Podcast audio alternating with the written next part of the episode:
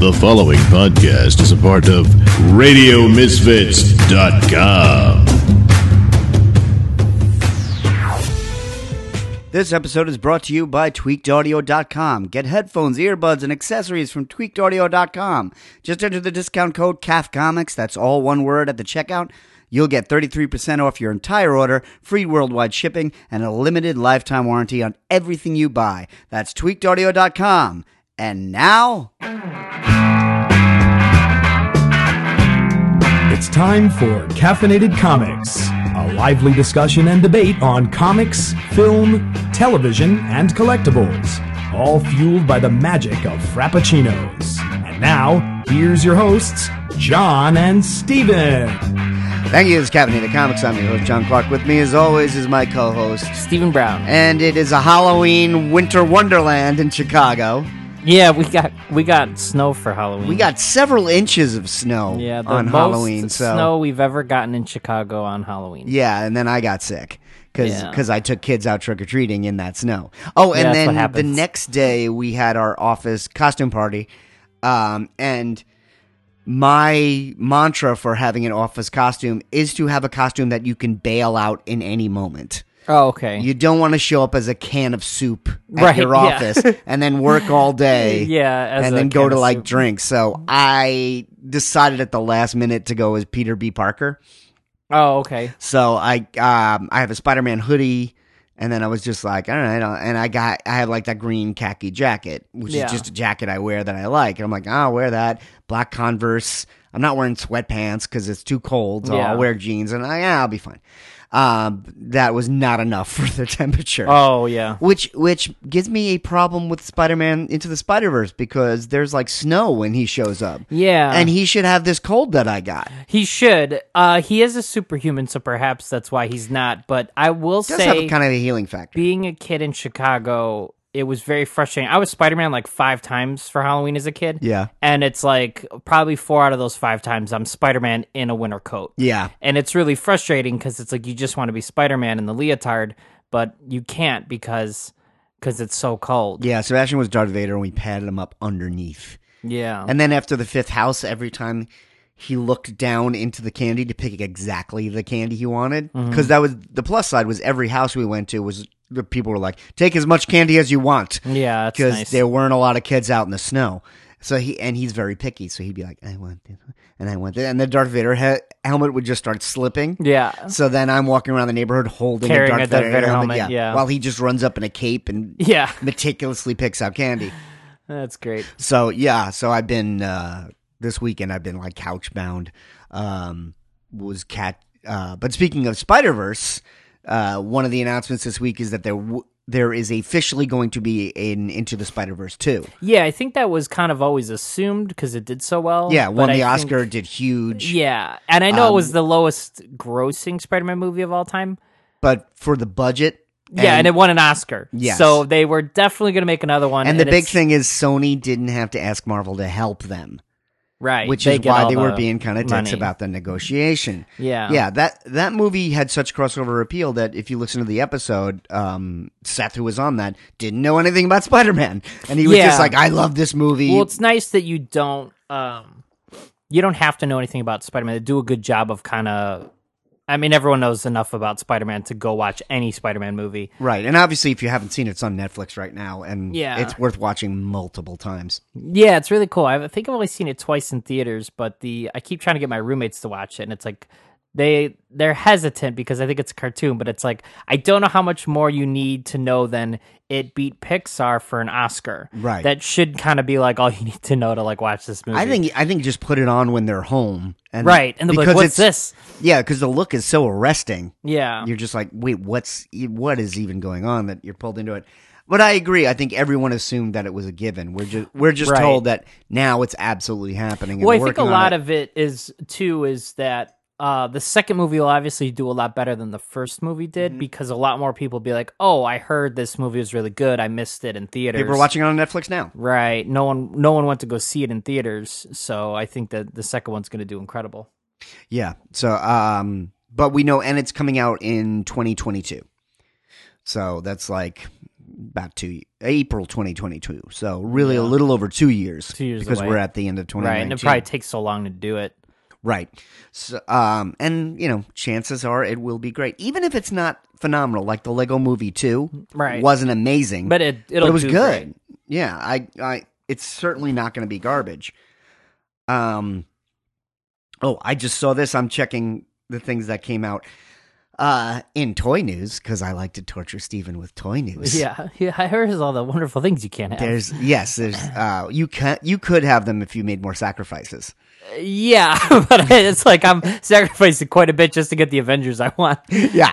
Uh, they have been announcing piece by piece an entire X Men Age of Apocalypse Marvel Legends wave. Yeah, that's kind. It's kind of crazy because I thought they they they'd made everybody. You know, I was like, well, they made the majority of the X Men. Will kind of be good for a while, and then they're like, no, we're just gonna keep going down this rabbit hole. Yeah, well, they basically they gave us all of the '90s because they Right. they finished the entire Jim Lee team, and then they re-released Jean Grey because she was hard to find uh, in a three pack with Wolverine, Cyclops, which is hitting now, but I haven't seen it. So that in- the '90s is completely covered. The '80s is pretty much covered. Yeah, but there's a that's the thing. Mohawk but Storm. Then they did classic Nightcrawler and Colossus. Yep. It's like they're doing X Factor from the '90s. It's Yep. like yeah, and the Colossus kind of goes either way because they they combined elements of the 80s and 90s together. So they're Yeah. like, look, here's a really good Colossus. Yeah, there's a Mohawk Storm came out not too long ago. It's Right. like we need like a we need like a Kitty Pride from the 80s, though we have a Joss Whedon Kitty Pride. We need um we need like a first we need a first appearance Storm. I don't know why they haven't. They've never made her. yeah, that's really They made her frustrating. like in a box set in the 90s. That was like the only time they've ever made that costume, and that's a pretty iconic costume. yeah. Uh, but the 90s is done, so now they're just like, ah, Age of Apocalypse, we'll do everybody again. But there's, uh, you know, Wolverine with the one hand, there's Jean Grey with the short hair, there is uh, Dark Beast who like hung around. Yeah. It's like, like at the end, they were like, oh, he jumped through X Man who got kept his own book. yeah, there's a couple guys that made it through like the Age of Apocalypse that they Yeah, kept Morph. around. Yeah, right. He was on the Exiles. Uh, Yeah, more if they uh they just did a blink in the last Right. set of X Men. Yeah, so. so, it's like they'll finish out the Exiles. They did all of Alpha Flight, yeah, all of with the, a the rest box of set? Alpha Flex Yeah. is coming out in a It's box set. amazing. They're but no Thunderbird. they've been hitting no, but a Warpath is coming. Yeah, it's not Thunderbird. you can't though. turn them into Thunderbird. No, But you know what? They'll just they'll do a two pack. And that's the thing about the Age of Apocalypse. There's no Magneto. There's no Apocalypse. They haven't announced the build a figure, but most people are thinking it's going to be Sabretooth because Wild Child is in that. Uh, yeah, it's like set. why would you make Wild Child and not Sabretooth? yeah, and Toy Biz made a Sabretooth. And he came with a little Wild Child. Did you have that figure? I didn't buy the Age of Apocalypse figures because I was like, "You- you're not getting me to buy these characters Yeah. over again. This this is like a self contained what if story, which I thought was good, but I'm like, I don't. I But I now was you're gonna trying to get s- it. I was trying to slow down at that point anyway because Toy Biz was going crazy, and I think yeah, that's also when Star Wars started again. Mm. So I had to make sacrifices. Um, But I did have the original Marvel Legends. They did. There was a Walmart exclusive set that had Age of Apocalypse, Wolverine, and Sabretooth. And then they weren't great. yeah, So the fact that they redid Wolverine makes everybody think they're going to redo Sabretooth, which makes me think that they'll do another one of those two packs. Because if you notice, they they have liked to put in the Build a Figures, re release those in two packs. Because we got um, Hulkbuster Iron Man in a two pack with Hulk, who was also a Build a Figure. We got Juggernaut with that Colossus. oh right, So I think what they'll do is since Apocalypse was a build a figure not too long ago, they'll do a re repaint with some new pieces. pieces like the shoulders and Sure. the cape for Apocalypse, and then they'll redo a Magneto with the long hair and the braids. right? And I think they'll re release that for sixty bucks, and I will pay for You'll it. buy it. What's I- nice is like they they can just do like a new head sculpt, re-release the same figure with like a different paint job, and it's like they can get multiple costumes and looks for characters. Yeah. Well, they on- they only have about five or six bodies. Right. That they use over again, like the Spider-Man body gets used for all the skinny guys, but it makes sense because Yeah, it they're- when does. they're comics, well, it's- and they make up for it by adding all the little bells and whistles to them. You know Yeah, what I like- mean? Where it's like, like belts and yeah, belts and I extra mean, heads is always extra welcome. heads is really cool. Different hands that do stuff. The big thing is when they figured out how to do like um like the uh, Cyclops is a great example. Like his bandolier, Yeah. and then like his shoulder and his arm and thigh pouches. They figured out how to do it. Yeah, they're to- removable. Where it's removable. Yeah, Yeah, and they did a beautiful job because when that Jim Lee Cyclops came out, the Toys R Us two pack came out, and it was the same figure, but it was the John Byrne Cyclops. They took all that stuff off Mm-hmm. and changed his head so he didn't have his hair coming out, and it- it's perfect. It was perfect. yeah, yeah, and now they're doing this three pack. They put the jacket from Old Man Logan on him, so it's just Logan's arms and a jacket, and it's the leather jacket. And it's Cyclops. the same guy. Yeah, and that's because they've got that leather jacket figured out. It's like, all right, they're gonna just do Black Knight again. and Yeah. put Well, him in a every- leather jacket. Everybody in a trench coat has had the same trench coat. It's like, Right. It's like ultimate Fury. New York, Nick Fury's trench Red coat. Skull. Yeah, Gambit just got it. Yeah. Um, Madrox, who's Right. another X Factor. I just ordered the um, Joe Quesada Havoc and Polaris two pack from X Factor Right. with like uh, Havoc in the big puffy jacket. It's so dumb. It's so Quesada. I love it. And Pol- Polaris never had a good look. Oh, are you kidding me? Polaris' first costume is incredible. No, Polaris looks like a belly dancer in her first costume. It's a great look. Yeah, Mm. I love that costume. I don't know. You- She's got like a little skull on her forehead, I think, or on her um, somewhere down here. yeah, no, it's weird. No, it's a great costume. I It's love weird. it. It's kinda- it's Steranko-ish. I know. That's why I love it. That might be one of my favorite covers of all time. Is that like there is a figure of that she's just costume like this? I, know. have it. I've seen it. I'm no.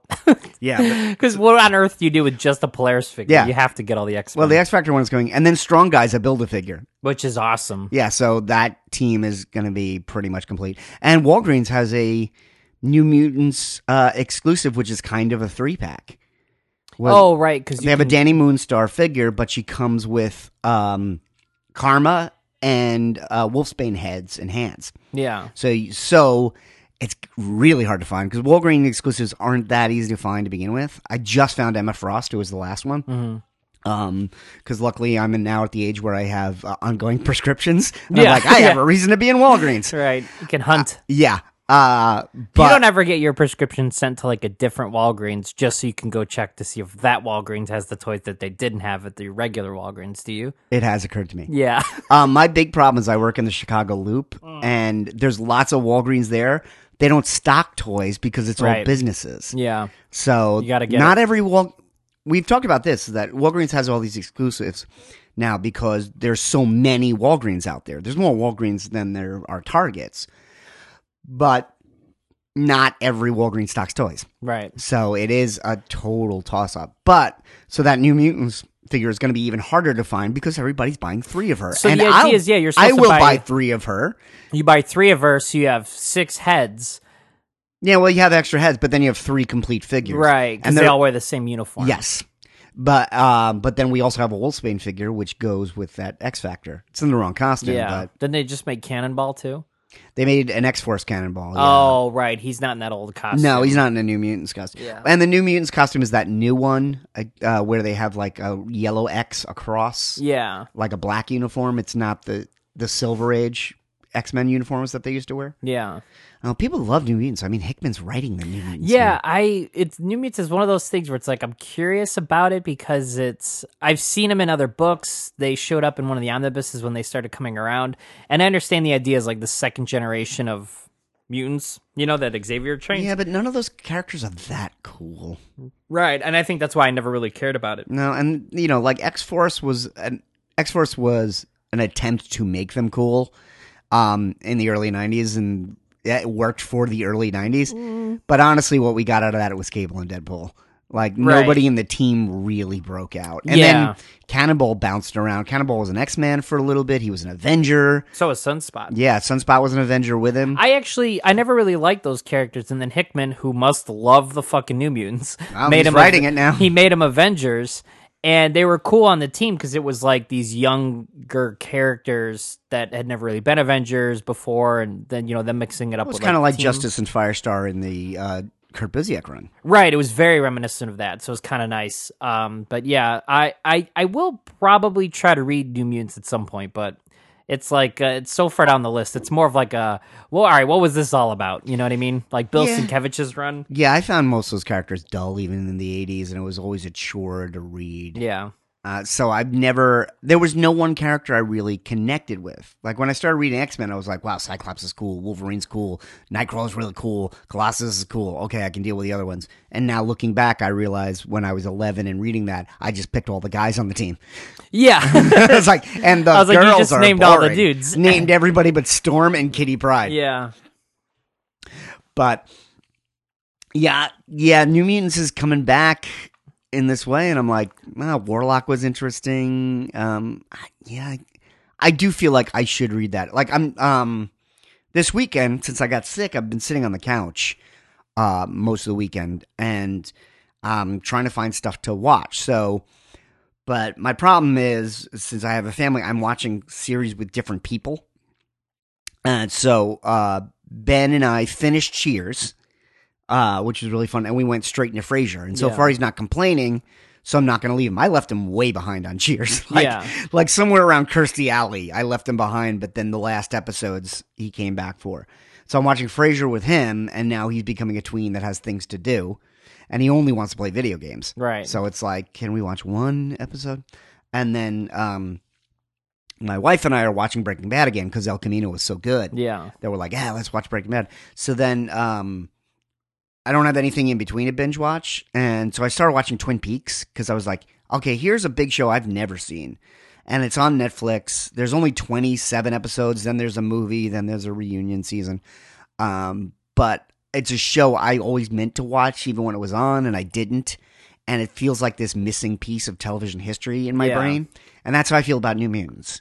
Of like, I have tried to read it several times, but I and I don't enjoy it. But Yeah. it's a big chunk of X Men It's history. a thing everyone uh, talks about, Uh, not a lot, but to some degree, very much like the Twin Peaks. Yeah, and It's in the in the late '80s, I mean, there were three X Men books. There were X Men, X Factor, and New Mutants, and I've read every X Men and X Factor in that, Right. in that era. like- so it's like it's the only like it's like I always kind of look at it as like there there uh, runs I haven't read, particularly with Marvel because it, it's supposed to be one continuity, which I'm a big fan of.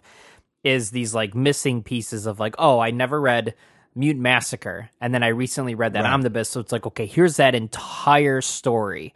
You know, it's just like it's just filling in the gaps of like where characters were and what they were doing. yeah, I've even read all the Wolverines from that era, and they don't connect at all. Right. They might as well be like Legends of the Dark Knight, because even when the big crossovers are happening, it's like here's Wolverine killing some ninjas. He's doing his own thing. yeah, Um, I will say I uh so again I don't have a uh, I'm not a huge X Men fan, but I've been reading the Hickman relaunch, which I've been a massive fan of. We talked about last week, but they launched two different side books for X Men with this relaunch that Hickman is not writing that are both pulling from uh old team names. So like Marauders is one of them. yeah. Marauders were villains. They were the villains in Mutant Moon Massacre. Massacre. and then the second book is uh, they just did uh, they just relaunched Excalibur, and that came out this past week, and that's another book where I never read Excalibur, even though I love Alan Davis. Uh, I never read him and Chris Claremont's initial run on Excalibur. Yeah, I have a friend that adores that run.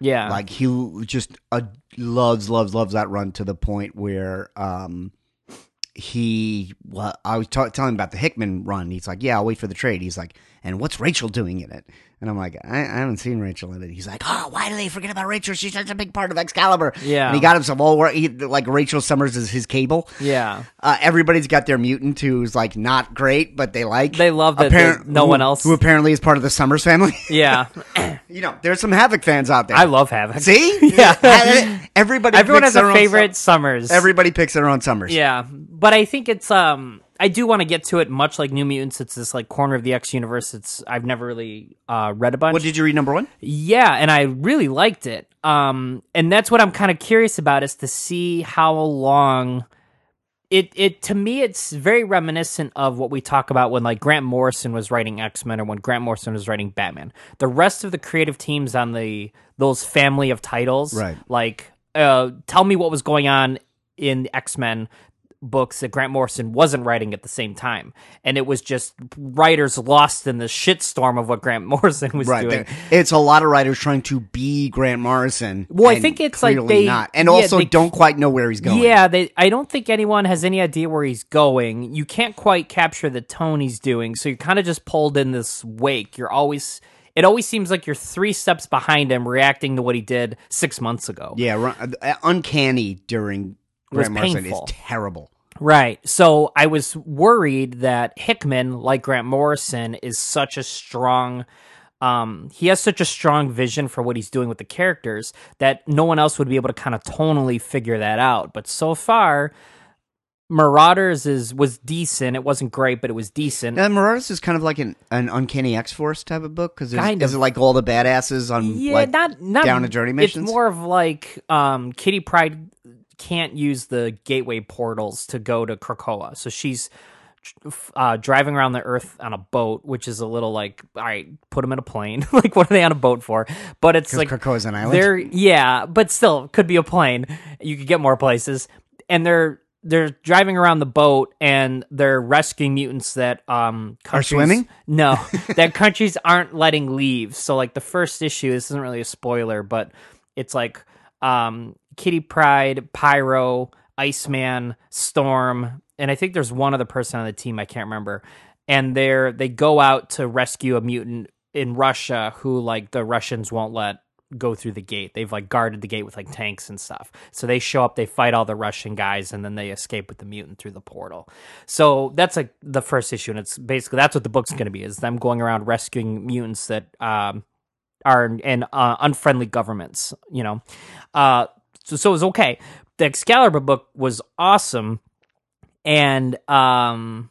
Oh, it, it but it's again it's like it's i never really read excalibur but it's Hmm. it's good it's not written by hickman and it's very hickman-y Hmm. uh so far again it's the first issue i really enjoyed it it's just like i'm i'm it's, it's like i'm taking like little precautionary steps because i'm waiting for these books to just not be great it's inevitable right They'll- because right now you are reading every X Men book and that yeah never that's- happened. n- never never ever have i been reading and I'm all the still X-Men behind. We titles. talked about this last week. I still haven't read X Men number one, and Right. And my plan is to only read X Men, and I might trade wait for it. sure But you are reading the entire. fi- The only time to bring this almost full circle, the only time I ever read every X Men book was during the Age of Apocalypse.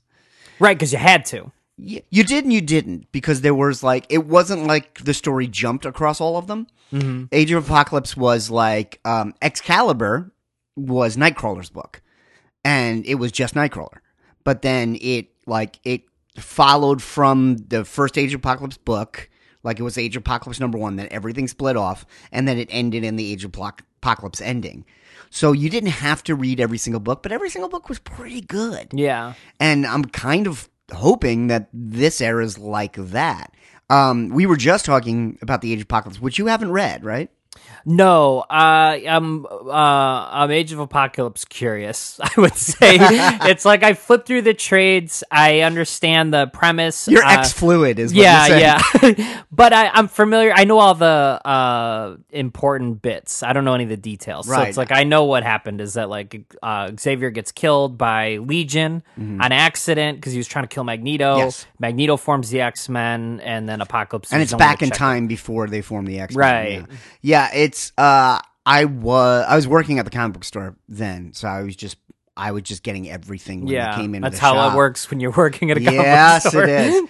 Uh, but it was it held together really, really well, and there's a couple of issues that I know you would love. We were just talking about this going Yeah. into there's a there's a book called X Universe, which was two issues long, and it's here's where the Avengers and the Fantastic Four are in the Age of Apocalypse, Right. Because you're and it was late in the run because the Age of Apocalypse was like four months long, and it was like month three that you that you realized oh Apocalypse took over the world, but it's the Marvel Universe world, Right. That where's means- Thor? Yeah, You know? where's Tony Stark? Where's Reed Richards? Yeah. And this issue explains that. Right. And it's really cool. Doctor Doom's a big part of it. That's cool. Uh, yeah, and they they do stuff like that with like just color in that area, which is again this becoming an Age of Apocalypse podcast. Why Marvel Legends is just like here's a whole set of these guys, Yeah. and they could keep running it. Toy Biz in the '90s when the books were out did two sets, and Yeah. then some deluxe figures of Sugar Man. I had the Sugar Man actually. You had the sugar. I did not have the yeah, sugar I man. had him, and I, I at the. I must have not been super familiar with Age of Apocalypse when I got the Sugar Man action figure because I remember getting him and being like, "Wow, they really d- d- uh, ran wild with forearm." I thought it was forearm from the Savage Land, and I'm like, "What? Like he what a fell into a vat of what chemicals. a crazy redesign of this character. And then I think I had somehow found out about the Age of Apocalypse, and it was one of those things I had looked at like a they did a map of what the Earth looked like, and he had this like wall around America. I was like, what? And I already knew who Apocalypse was because of the cartoon, Right. Oh, the '90s cartoon. And then I think I slowly started figuring out, like, There will be an apocalypse. yeah, he was one dude that was a big fan of screaming his name out loud too. Yeah. Well, the nine the nineties. Uh, Everyone was screaming Apocalypse because Cable would be like, Apocalypse. and yeah. Well, that there. If there was one theme of the nineties X Men cartoon, it's screaming names. yeah, Gene. Yeah. Cyclops. Hmm. Tyler. Sabertooth. There's a lot of that. Jubilee. yeah, yeah. That sounded perfect. that was like the I most could- accurate Cyclops imitation Yeah, I've I- ever heard. I could have been a Canadian Yeah. voiceover artist in the nineties. yeah. Yeah, and that there's a great um uh supercut on YouTube of Professor X screaming. Yeah, and it's That- him he has was, uh, the wimpiest scream. It's Yeah. like- That's why I was like, "Ah!" Yeah, it's great. That show, man, it's like uh it's crazy because it was such a big deal. It's like with all the reboots and stuff going around, and I know they tried the comic. They did like an X Men X-Men ninety two, And which as was I said, Marvel Legends has been hammering that. Right. The Jean Grey that comes in this set has an extra ponytail head because that's how she looked In the on- In cartoon. the cartoon, she never looked like that in the comics. right, and it's just confusing because it's like why why what is the now that Marvel owns X Men, they relaunched that cartoon. That was your biggest. 90s thing. Yeah. Why don't they just relaunch it? The entire series is going to be on Disney Plus. Yeah. But yeah, I think with Marvel being all like interlocked, because the cartoons, one of the things I'm excited about Disney Plus is I want to catch up on some of the Disney XD cartoons. Like I never watched that much of Ultimate Spider-Man or Spider-Man, and I'm like, oh, I could just binge through those. I never finished Rebels. I could Yeah. do that. Um, but I think all of their have to fit together, but they have to be thinking of where the X Men are going to fit with the Avengers cartoons and the Hulk cartoons Right. and the Guardians of the Galaxy cartoons. The same way they're thinking where the X Men going to fit in the movies. Yeah, but the eh, the '90s X Men cartoon for me, this is where our generational Yeah. shift in, is such a guilty pleasure because I I may have told this story before, but Howie Weingarten, who's been on this show, is a great friend of mine. Today is his birthday, by the way. So Oh, happy, happy birthday, birthday. to Howie. Uh, he and I have been texting each other about really bad vampire movies from the 70s all weekend, which is the other thing I've been watching since I've been sitting on the couch. Uh, he and I watched the premiere, which was on Halloween. Oh, 1992. So I've been seeing a lot of stuff on there. It was they showed Night of the Sentinels one and two, and then no other episodes were ready, and it went away for like another six months. that's crazy. and Batman the Animated Series had been on for like two months, so we had Batman the Animated Series won us over within Heart of Ice. It was like the first one on Monday. It was like the second one I saw. Uh, the Cat McClaw was on the first episode I saw, which is not a great episode. But like by the time I saw Heart of Ice, I was like, I love this show. I'm taping them all. Yeah. I'm. Uh, and then they kept saying, "An X Men is coming." I'm like, "What is X Men gonna be like?" Yeah. And then Night of the Sentinels comes, up, and Cyclops is like, Cyclops does a not joke immediately Oh yeah. to a Sentinel. Yeah. this sentinel will get my humor. He's It's like, like, "Halt, mutant." Of course, not. Yeah, I've watched that episode probably the most because we had um th- the VHS that had Yeah. the two episodes, and it's like uh, I liked it as a kid, but I as a kid even I remember um I was really upset because I w- I don't know I don't remember enough to know that we knew it was coming. But we had already seen Pride of the X Men, which the animation Yeah. was phenomenal. That, that was like GI Joe or Transformers in the yeah, 80s. It was that. It was the level. same Yeah. production company, I think, which was Marvel actually. Right. And the but the teams was better, the costumes were better. Yeah. And I just remember being upset that it wasn't that. as a Yeah, kid. it also it wasn't that great, and it was you Yeah. know we were we were college students when it came on, so we were X Men fans. I had just picked the books back up, Yeah.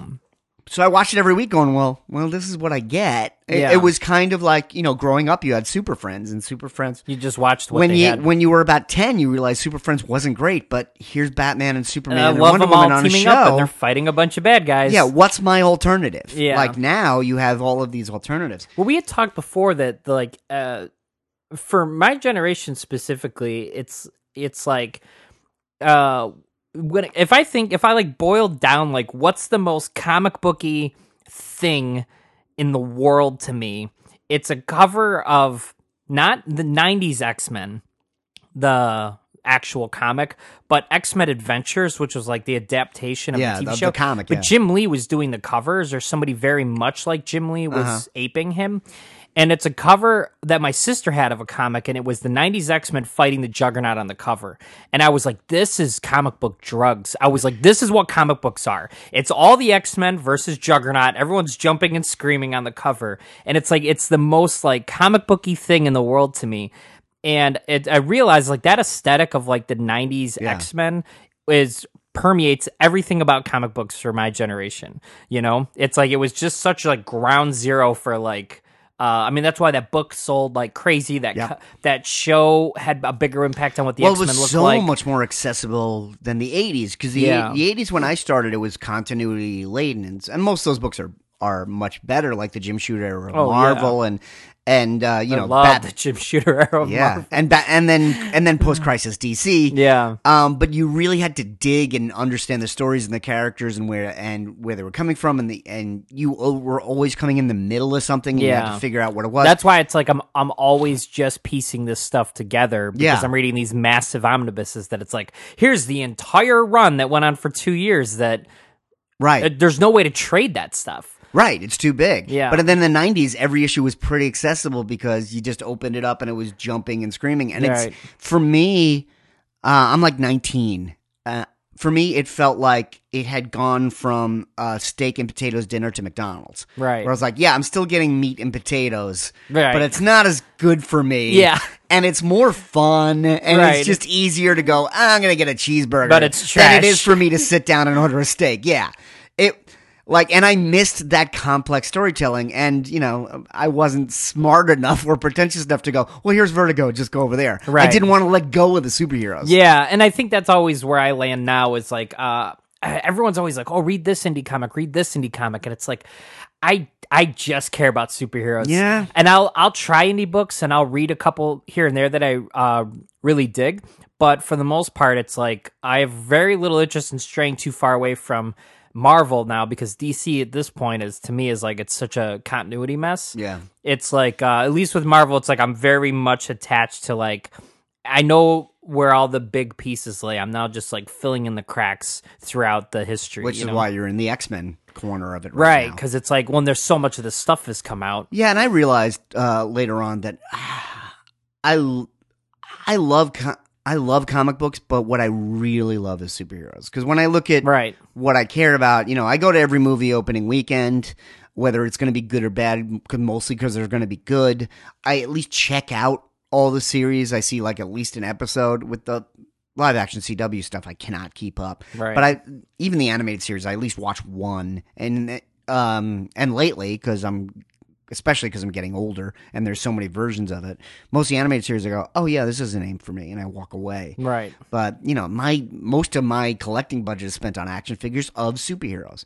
I like uh, I buy lots of action figures, but honestly, when I look at what I'm spending my money on, like there's there are some really great Star Wars, and Nika does a hell of a job on like Aliens and Predator, and I'm not spending much money on that stuff. Yeah, it's, we- it's always Marvel DC, Marvel DC, and I'll go from Marvel Legends to Mezco to Mafex to Hot Toys, but I'm still getting The same character. the characters from the Marvel and DC universes. yeah, we always talk about how good those Marvel Legends are, and th- I mean they're incredible. But it's like it's it's kind of across the board. It's like they're not really making bad action figures. No. you know? it's like they're I everyone's mean, you're paying. Kinda, I mean, you're paying four hundred times the price you did in the night. Oh, sure, but, But it's like they're they're they're arguably 400 times better. yeah. you know, I, I think they're three hundred times better. and Yeah. they're, they're sticking it to me a little bit. a little bit. Well, then you got to think it's like all this crap's made with oil, so it's like you know, right, and it's, also expensive. it's also appealing to a smaller and smaller niche. It's, Right. It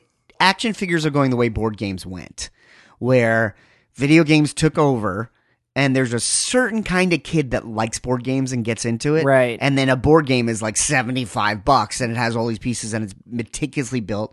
And my my father who's in his 70s still buys and collects Oh and yeah, plays board Uh, games. a friend of my brother's is like a huge board game guy, and he has a whole room like like you have a whole room here with all this comic book crap all around. He has a whole room where it's like board games on all the yeah, shelves. that's why hundreds of board my games. dad's office in his Yeah. house in New York is is, Is like that. Is a wall of board games. Yeah, like even me and the girls got a couple of those like those games where they're like it's not Monopoly or chess. It's like um uh, I can't even think of some like, of the, like license monopoly. Um, no, not you. It, they're they're like complex games. Oh, yeah. and it's like there's one that's called it's like haunted. It's a haunted ho- house, and it's like you uh, explore a mansion, and then there's these haunts, Mm-hmm. and one of the characters becomes a traitor halfway through the game, and it's like complex team gameplay, and they're a lot of fun, but Yeah. it's like you also And- have to have And those games they're expensive. Well, like- yeah, like every niche, if you're into it, there's you're way way into it. There, Yeah. um, there's a game designer called Rainer Knizia who I found out through my dad, and he's like the Jim Lee of, Of game design. games. Like they put his name on the box, Right. And people are like Rainer Knizia has a new game, and I don't care what it is. I'm, I'm buying getting it because I've played his twelve other games. Yeah, and that's one of the wonderful things about the internet is whatever niche you were into, you didn't have to like find a fanzine that was run on a Xerox machine, but from some guy across the country. right. Like you can connect with hundreds and thousands that of are into people. your niche Yeah. thing. I mean, there's whole entire stores that are just board game stores. There's a store Yeah. by me called the Dice Dojo. There's a store that used to be Chimera's Comics. no, but called- I'm saying it's called like Fair Play. Oh, you're saying where the old com- com- yeah, it's Yeah. and it is. It's a it's a whole board game store, and even the guy um in Cherville who owns the it's not the original Tenth Planet though it might be, but one of the original Tenth Planets. It's his store is half gaming store. That's a big store. It is Like, when we went There's to a lot the- of stuff in there. The one year we went to the Northwest Indiana Con, it was like Right. 10 miles away from that 10 Yeah, and planets. ten miles in uh, Indiana is it's just on the road. You Yeah, 'cause know? there's no lights. nothing else. And we went in there and I was surprised by how much it was like Gaming there is. it was yeah. like a Chicago Comics level of inventory Oh, yeah. out in Cherville, Indiana. um. So it's yeah. It's it, it, that's an interesting way of thinking about it though. Is that like it is this niche thing like the action figures where it's Yep. like the people that are in it are they're they're buying everything. Right. you and know? but you're and you're not selling it to many kids. I mean Right. my you know, my um my six year old comes in here and he will play with these. He'll play with the ones I let him play with. Hmm. And then he'll run out and he'll go play with Imagine X in the other room. Um my older son was never that into them. He like Yeah. he mostly picked them up and screamed and hit them against each other. yeah, like you do as a kid. Yeah, well, yeah, Sebastian actually like does dialogue and has them talk, which Hmm. is what I used to do when I was a kid. So I love watching it. But he's not asking me for more figures. Like right. I know if I get him an Imaginex playset, he'll love it.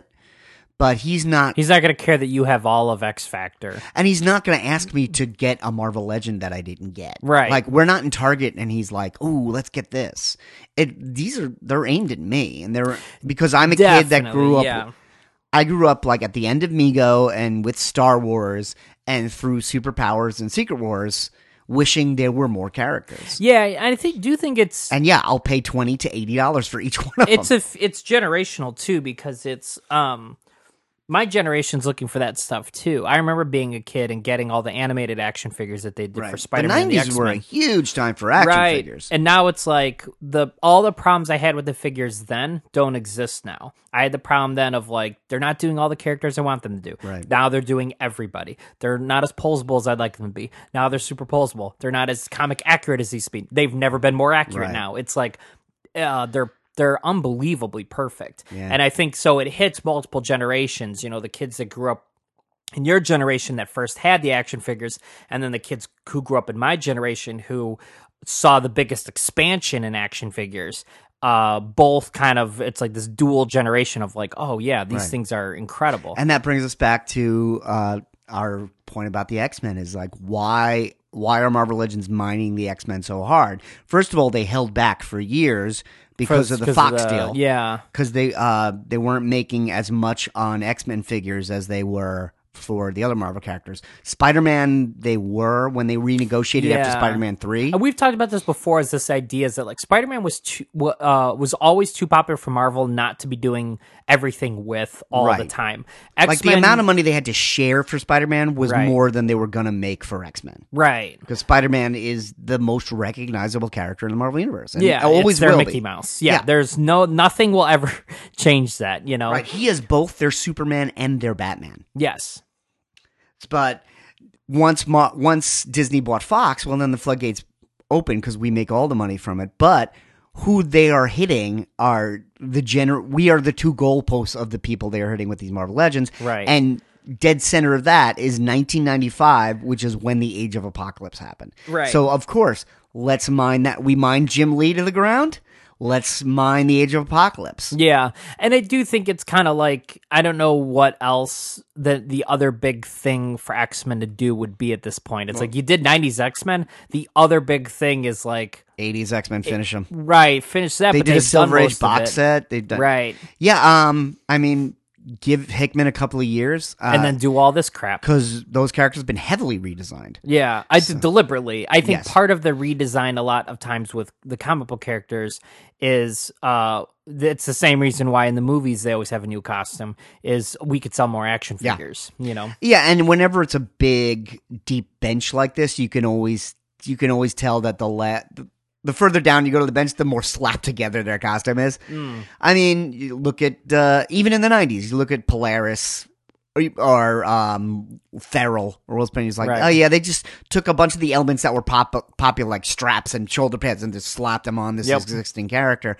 Um, you really saw it with the New Fifty Two with the Batman villains, because with the New Fifty Two, it was really clear that Jim Lee meticulously redesigned the Justice League, and then DC just took each one of those characters off the shelf out of Justice League and ran with it. So Batman was totally redesigned and then you start to get to like the Penguin and the Scarecrow and they're clear and Harley Quinn they're clearly Arkham video games. Yeah, well I think They're what's- just like just do that. Batman in particular, I think um, the Arkham game games plural were to Batman comics and general Batman uh, aesthetic as 90s X-Men was to 90 uh, X-Men aesthetic. Right. Those video games for Batman had as big as impact on the look and feel of those characters as Jim Lee uh, of the animated series designed by Jim Lee did on the comics for Yeah, ar- arguably those designs are almost as popular as Batman the animated series, but the Bruce Timm series is so such a signature slim down Right, style streamlined. that you you couldn't you couldn't say, all right, all the Batman figures are Bruce Timm style, and then have put that in the DC universe. Right. like it's an aesthetic that doesn't cross over. But Arkham, yeah, yeah Arkham Works. yeah, so there's a lot going on. There um also Man, I'm looking this up. Oh, Danny speaking of Batman, Yeah. Danny DeVito got a second lifetime achievement award because Danny DeVito's a goddamn national treasure. I I'm kind of confused by it. So the a lifetime achievement award from who? I believe it was from Europe. Um let me I am going to click on this now. Because I I get getting one lifetime achievement award that makes sense because you know you're Danny DeVito, you've been in all this stuff, you've been around for decades, and then they were just like, yeah, give him another one. Like, Yeah. he's he's just stayed I as think- busy. I think he's earned it. Yeah. Yeah. Oh, well, the new s- the new season of It's Always Sunny in Philadelphia is on, and he's as great in that as ever. He was in Dumbo this year. yeah. Uh, Danny DeVito, uh, the Cambridge International Film Festival. Um, last year, the San Sebastian International Film Festival. So it's all these international film festivals. So it's guys in Italy and Spain going, "Oh, Danny DeVito, wow." Yeah, that's great. Uh, good for him. And Danny DeVito's like, "Yeah, sure." Yeah, you got to give a guy like Danny DeVito credit. Uh, it's like uh, he he's consistently good. You know, Yeah, and you know he's a guy who's got a very signature look. Like going back, his career goes back to the seventies. He's in One Flew Over the Cuckoo's Nest. Then he was a big part of Taxi. Um, then he turned that into a movie career. He was in Romancing the Stone and Julian Island. Then he became a director.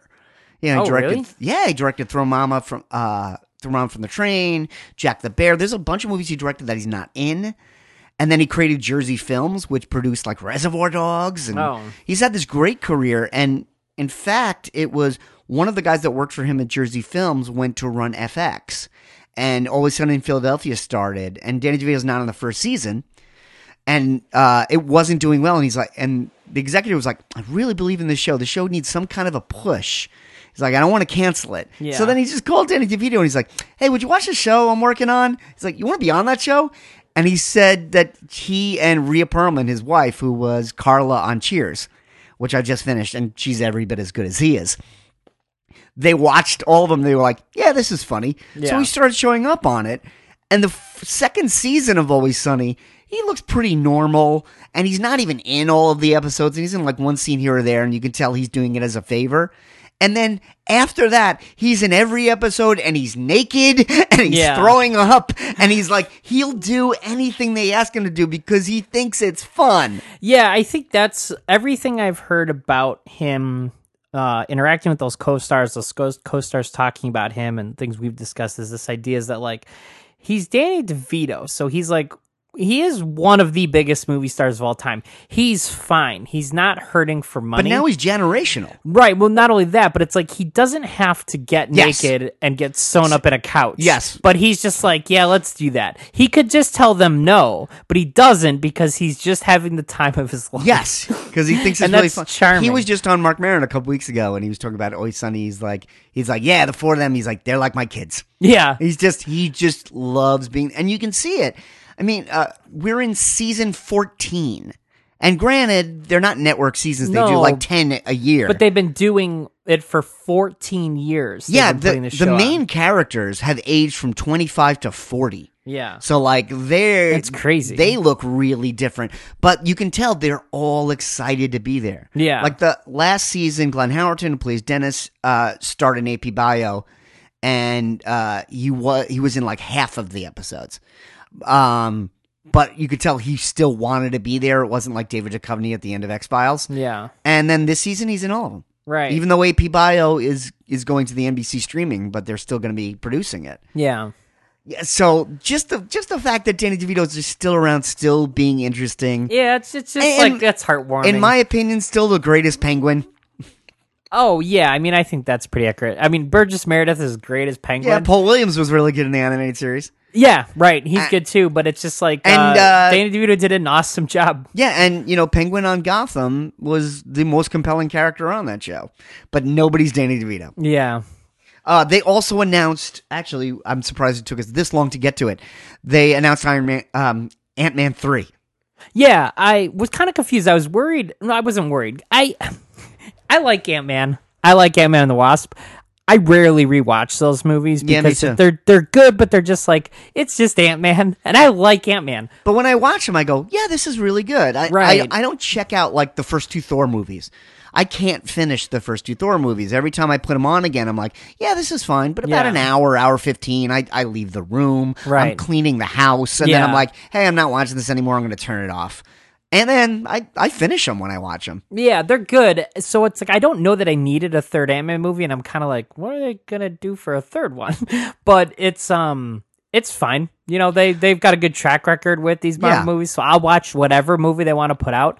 Um, I think I mostly like it because I like Paul Rudd starring in big movies. yeah, because just Paul Rudd is one of the most likable actors. We watched um, his Netflix series "Living with Yourself." Oh, how was that? I was gonna check it it's out. ru- it's good. It's Uh, a comedy, right? yes, it's very odd. So Yeah. um, Ben and I watched it. and We watched it in like a day. Like it, there, there's only eight episodes, and they're like 25 minutes each. So it's, like perfect for you. multiplicity. It is, but it goes to some very different places. Okay. Um, he's really good. The, the woman who plays his wife is an Irish actress. I've never seen her before, but she's really good. Mm-hmm. Uh, it's interesting because they really play with it. And there's two Paul Rudds in every episode. Yeah, So- it's funny. uh, s- so yeah, he doesn't. n- He doesn't need to be there. I get the feeling like Marvel's good about their actors. None of them need to be there. Like they let them. They're all doing other things. Like, Right. Chris Evans did Snowpiercer while he was Captain America. Yeah. That's why I was so surprised when I IMDb'd Robert Downey Jr. that he hadn't played anything but Tony Stark since like Iron Man Two. Uh, But he plays Tony Stark every year. Yeah. And I'm like, okay, that's why you made a big Mm-hmm. deal about uh, your retirement. Although there's rumors that he's in Black Widow. Yeah, I think it's like uh, the, any of this, like, oh, well, you know, I get they killed him, so he's he's not going to show up in uh, present day or future Marvel movies. But as, now, like- since Captain Marvel, they can go in it whenever they want. that's what I'm saying is like they've already showed that they're going to jump around in the timeline. So it's like, yeah, as soon as it's like, uh, yeah, he's retired, but he's gonna have a cameo in Black Widow. It's like, uh huh. it's like, And it's funny, you're too. Telling me this dude's never coming back to play our man, I'll believe it when I see it. Yeah, it's really funny too because they said, "Hey, how come in Endgame you had like ten minutes about Tony Stark dying, but you also killed Black Widow?" No and there's funeral for one Black scene- Widow. There's a scene where they're all sad, and they're Yeah. like, and and Marvel said, "Well, we're doing a, a whole Black Widow movie, so Scarlet." Wasn't done with the Marvel universe. Robert was. was, yeah. and it's like, yeah, but he yeah, isn't. yeah. Nobody is. Even Yeah. it's like, oh yeah, Captain America's old. It's like, yeah, and we'll never see Chris Evans as Captain America again. Uh huh. Wink. greatest thing in the world. This week, so uh there's a creator in comics uh and i i like these kinds of feed people this is gonna go a little all over the place so guys like john byrne i really like because he's he writes he draws he inks he's like the whole uh vision behind the book is one he's dude an enchilada, he's an enchilada and i like that Canadian enchilada. so there's been this other guy doing similar stuff where he's like he writes, he draws, he colors, he inks, he letters, he does the whole everything is this guy. And he I first saw him on um Transformers books like uh, from IDW and I I uh there's very few things in the world I care about less than Transformers. Yeah. um but his, Transformers is one of those few things that I can say I grew out of. yeah, and I I watched I watched it in the 80s and when that first movie came out that was it. Uh, and they killed everybody. Yeah. I didn't even see it until it was on tape Right. and I was just like, yeah, I'm done. Yeah, Transformers. I I watched Beast Wars when it was a show as a kid, and then that was it. Yeah, my friends tried to get me into Beast Wars and I was like, Beast Wars made me seasick. Oh, Because because the- it was the uh, early, early, early graphics. It was the early CG and the they, they just figured out how to move the camera. If you watch Beast Wars now, show me a shot where the camera's not tracking. Right. It was sliding all over the yeah, place. they loved it. yeah. But this um, IDW came out with this comic. I don't know what it's called, but the creator working on its name was Tom Scioli, I think is his name, and uh, it, it's v- disgusting art. It's hor- it's hideous, but it looks like a kid who drew and then never stopped drawing but never got better. So his comics look like a little kid drew 'em, but they have all the sophistication of like storytelling, the panel design, layout, all that, all the the equipment you need to be a good artist. So like in like X-Men Grand Design kind of way? that it's that guy. Oh yeah. So- well, X Men Grand Design is amazing. Well, so that's that's there's the rub of it. So he did this Transformer book, and I was like, oh, this is so bizarrely disgusting. And then Marvel must have noticed this guy because he this this was really critically acclaimed. He was writing it and drawing it was clearly a labor of love. So they brought him over to do X Men Grand Design, which did so well that he got a sequel to X Men Grand Design. He did too. now now he's doing third. Yes, this past Wednesday he came out with Fantastic Four Grand Design. Ed Pis- Piscor. Piscor. I'm bad at names. Uh, so this past Wednesday, his Fantastic Four book came out, and my buddy Ken has been telling me forever. He's like, "You got to read these X Men books. They're awesome. This crazy guy's doing this crazy art." So I picked up the FF book to read it, and I'm like hooked. I didn't and know it's- he had an FF book. Yeah, I've been waiting Fantastic to- Four Grand Design number one came out this past Ooh, Wednesday. I've been waiting to read the third uh, X Men book Extinction, which has like the Jim Lee stuff. R- right so that's what these books are is that they're it basically is the entire history of whatever the subject matter is x-men and it's just it's it's weird they don't read th- they're like history books but they jump around really quickly through the history Yeah, but like then the it's- storyline will get a panel. Right. But then it's also like he's adding like little twists to things. Like characters have dialogue that it's like humorous and kind of silly. It's like it's really hard to describe, but it's clearly clearly a massive labor of love. And it's kind of like um the art is kind of like if it's like Jack Kirby-esque in the sense where it's like it's very similar to that style where it's like kind of ugly but it works. It's like it's like if Jack Kirby had a head injury and was drawing comics. That's this is what they would look like. Um, yeah, they're oddly compelling. Yes, it's it's so bizarre, and it read- reminds me a lot of uh, Frank Quietly. When I Yes. first saw Frank Quietly on New X Men, I was like, "This is disgusting. This artwork is gross," and I didn't read it because I was so turned off by the art. Everybody And- has pinchy faces. yes, but like Frank Quietly is actually like I think a genius when it comes to comics. I wouldn't go so far to say this guy's a genius, but it's like. I like guys that march to the beat of their own drum. This guy is just doing this guy. Yeah, he seems like he's doing the indiest of indie comics, but he's just doing that on X Men and didn't change his style at all for Marvel. Right, and it wa- and that Marvel was totally okay with. So I read his the first issue of his Fantastic Four. Super dig it. I think it's going to be two or six issues or something, but it's going to do most of the FF history. And then um, I'm getting those X Men books, and I'm going to reread those too because it's like I didn't read them when they came out, and now I'm like, as whatever this guy wants to do at Marvel, I'm in. it's like this guy's art is so gross and uh, funny looking. I love it. Yeah, the trades for that are way oversized too. Yeah, because it, yeah, he- I think he's drawing it uh, an unusual size, but it's um it, it and it's like it is clearly like a labor of love. Like this this guy is having the time of his life drawing these books and it shows. Yeah. They're just they're they're a lot of fun. They're very a long read because it's sometimes there's 20 panels on a page with paragraphs of d- d- dialogue and word balloons and stuff, but um uh, I'm loving it. It's so goofy. Yeah, I, I need to uh, catch up on those. I got to read the third X Men, and I do need to check out this Fantastic. Four, 'cause definitely I read the love Fantastic, Four. It's really cool. Um, this was going to be a topic, but then we kind of ran out of time. But today is November n- 2019, and today is when Blade Runner happened, Yeah. which is uh, thinking about it now. First of all, it is a great film that um, I don't know if you had this experience with it, but um, I feel like I get a little more every time I watch it. It's never been my favorite, but the first time I watched it, I was like, I'm not in this at all.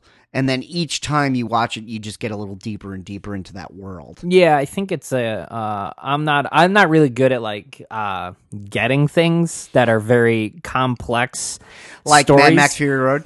Mm, I think it's it's U turn in the desert. That's a pretty dumb movie, but um, with Blade Runner, it's like it's one of those movies where you see it and you're like, well, this is very visually interesting, but it's like this is way over my head. I feel like this way about 2001: A Space Odyssey. Yeah, I think most people do. it's about just 2001. way over my head and i'm always like oh, i want to rewatch that movie because it's visually such a trip um, but then i'm always like well i don't have three hours to set aside you know Yeah, it's a good, that's a good movie to watch every 10 years or so because Definitely. you're a different person. Right. And Blade Runner's like that. I probably watch it once every five years. yeah Um, and honestly, a lot of times I watch it because Harrison Ford is in it.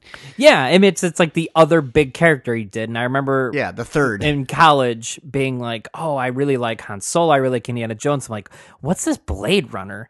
And then I watched it. I'm like, "Well, visually this was awesome, but I have no idea what this movie's about right. because I'm an idiot." But watching it now, it's like how this our world is way closer to Blade Runner than I thought it would be when I saw this in the 80s. Yeah. Well, what's interesting is that we're getting to a point with some fiction where they thought the future was a lot different than it turned out to be. And I think that kind of happens all the time, but like Blade Runner is a great example. We live in the future of Blade Runner. It's like clearly we're- Dystopian. well, right, but um, technologically, we're nowhere near that level. Technology kind of went in a different way.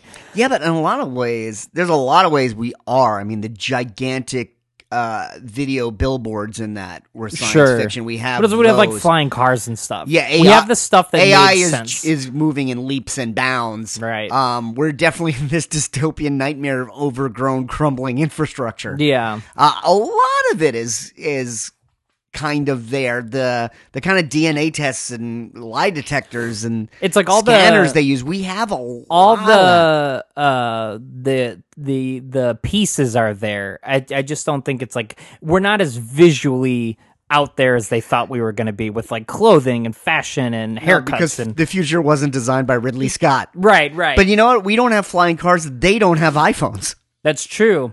And actually, if you think about it, flying cars don't make any goddamn sense. You know how dangerous it would be if There's everyone could so fly around in a much car? regulation. Yeah, it's like it's never going to happen. But Well, I cell think the phones- robot car is a step towards flying car because you're not Yeah. driving the robot car, Right. So I think I think the robots could fly cars. Definitely. I think, w- you know, uh, I always, well, I don't always say this, but me and a buddy at work always talk about this is that uh, w- uh, my generation or the generation, maybe Ben's generation, is going to be the last generation that knows how to drive a car. Hmm. Do you know what I mean? They're automated trucks. That was the most, uh, um, I think, uh, on the, the nose prediction about the Logan movie was the self driving trucks on, Oh, the the, trucks, street. yeah. We're only a couple years away from that. So it's like at some point, I just driving look cars at that are and I just see more unemployment.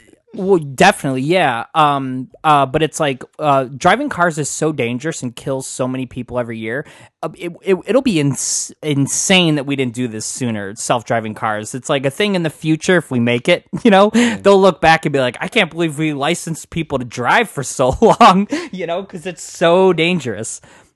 Yeah. So uh, if you have the time, this is probably a good time to watch Blade Runner again and just go, yeah, This that's kind of isn't- where. I-" yeah. And you know what? The se- uh, I've only seen the sequel twice, but I really liked like it. Yeah. Yeah. I really did. I thought I'd hate it, and um, I only saw it the one time though, so I, I should say that. But um, I do want to really watch it again. I I really like Ryan Gosling, and I think he gets Yeah, like a everybody bad does. rap because he's such a good looking Ryan guy. Gosling is like Paul Rudd without a sense of humor. Like everybody just likes him. he's likable, but yeah, I don't know that he's funny. yeah, like like girls are every woman is in love with him, but he's I'm compelling. in love with him. He's just the, the most beautiful person in the He world. is kind of funny though. Uh, Like you see the uh, what's it called? The other guys. I didn't see that. I the one with did him want and to see Russell that Crowe. though. He's really good in it. I- Yeah. yeah, I saw that. Everything I see him in, I like him in. Yeah, he can be funny. Yeah. Well, uh, if you want to let us know, uh, let us know how Blade Runner has affected your life. What are you What are you living in? Are you a replicant? Yeah. Um, do you spend time with Larry from Newhart? Designing robots, who, by the way, reprised that role in Batman the Animated Series in the Hard Act episode. Oh, that's cool. Uh, uh, that's why they got him. Um, let us know. Let us know how you're celebrating Blade Runner month. Uh, there are ways to get in touch with us. I am at Not in My Book, both on Instagram and Twitter. That is the official Caffeinated Comics social networking feed, despite all threats. And uh, you can also go to our Facebook page and post something, facebook.com slash Caffeinated Comics. That's the main news site for the show. And Steven? Um, I can be found on Instagram at uh, the Brave Butter Pecan, and the show can be found on iTunes, Stitcher, and Spotify. And you can also find us at radiomisfitspod.com. We are proud members of the Radio Misfits Podcast Network. Just look under the Lifestyle tab, and we will talk to you next week.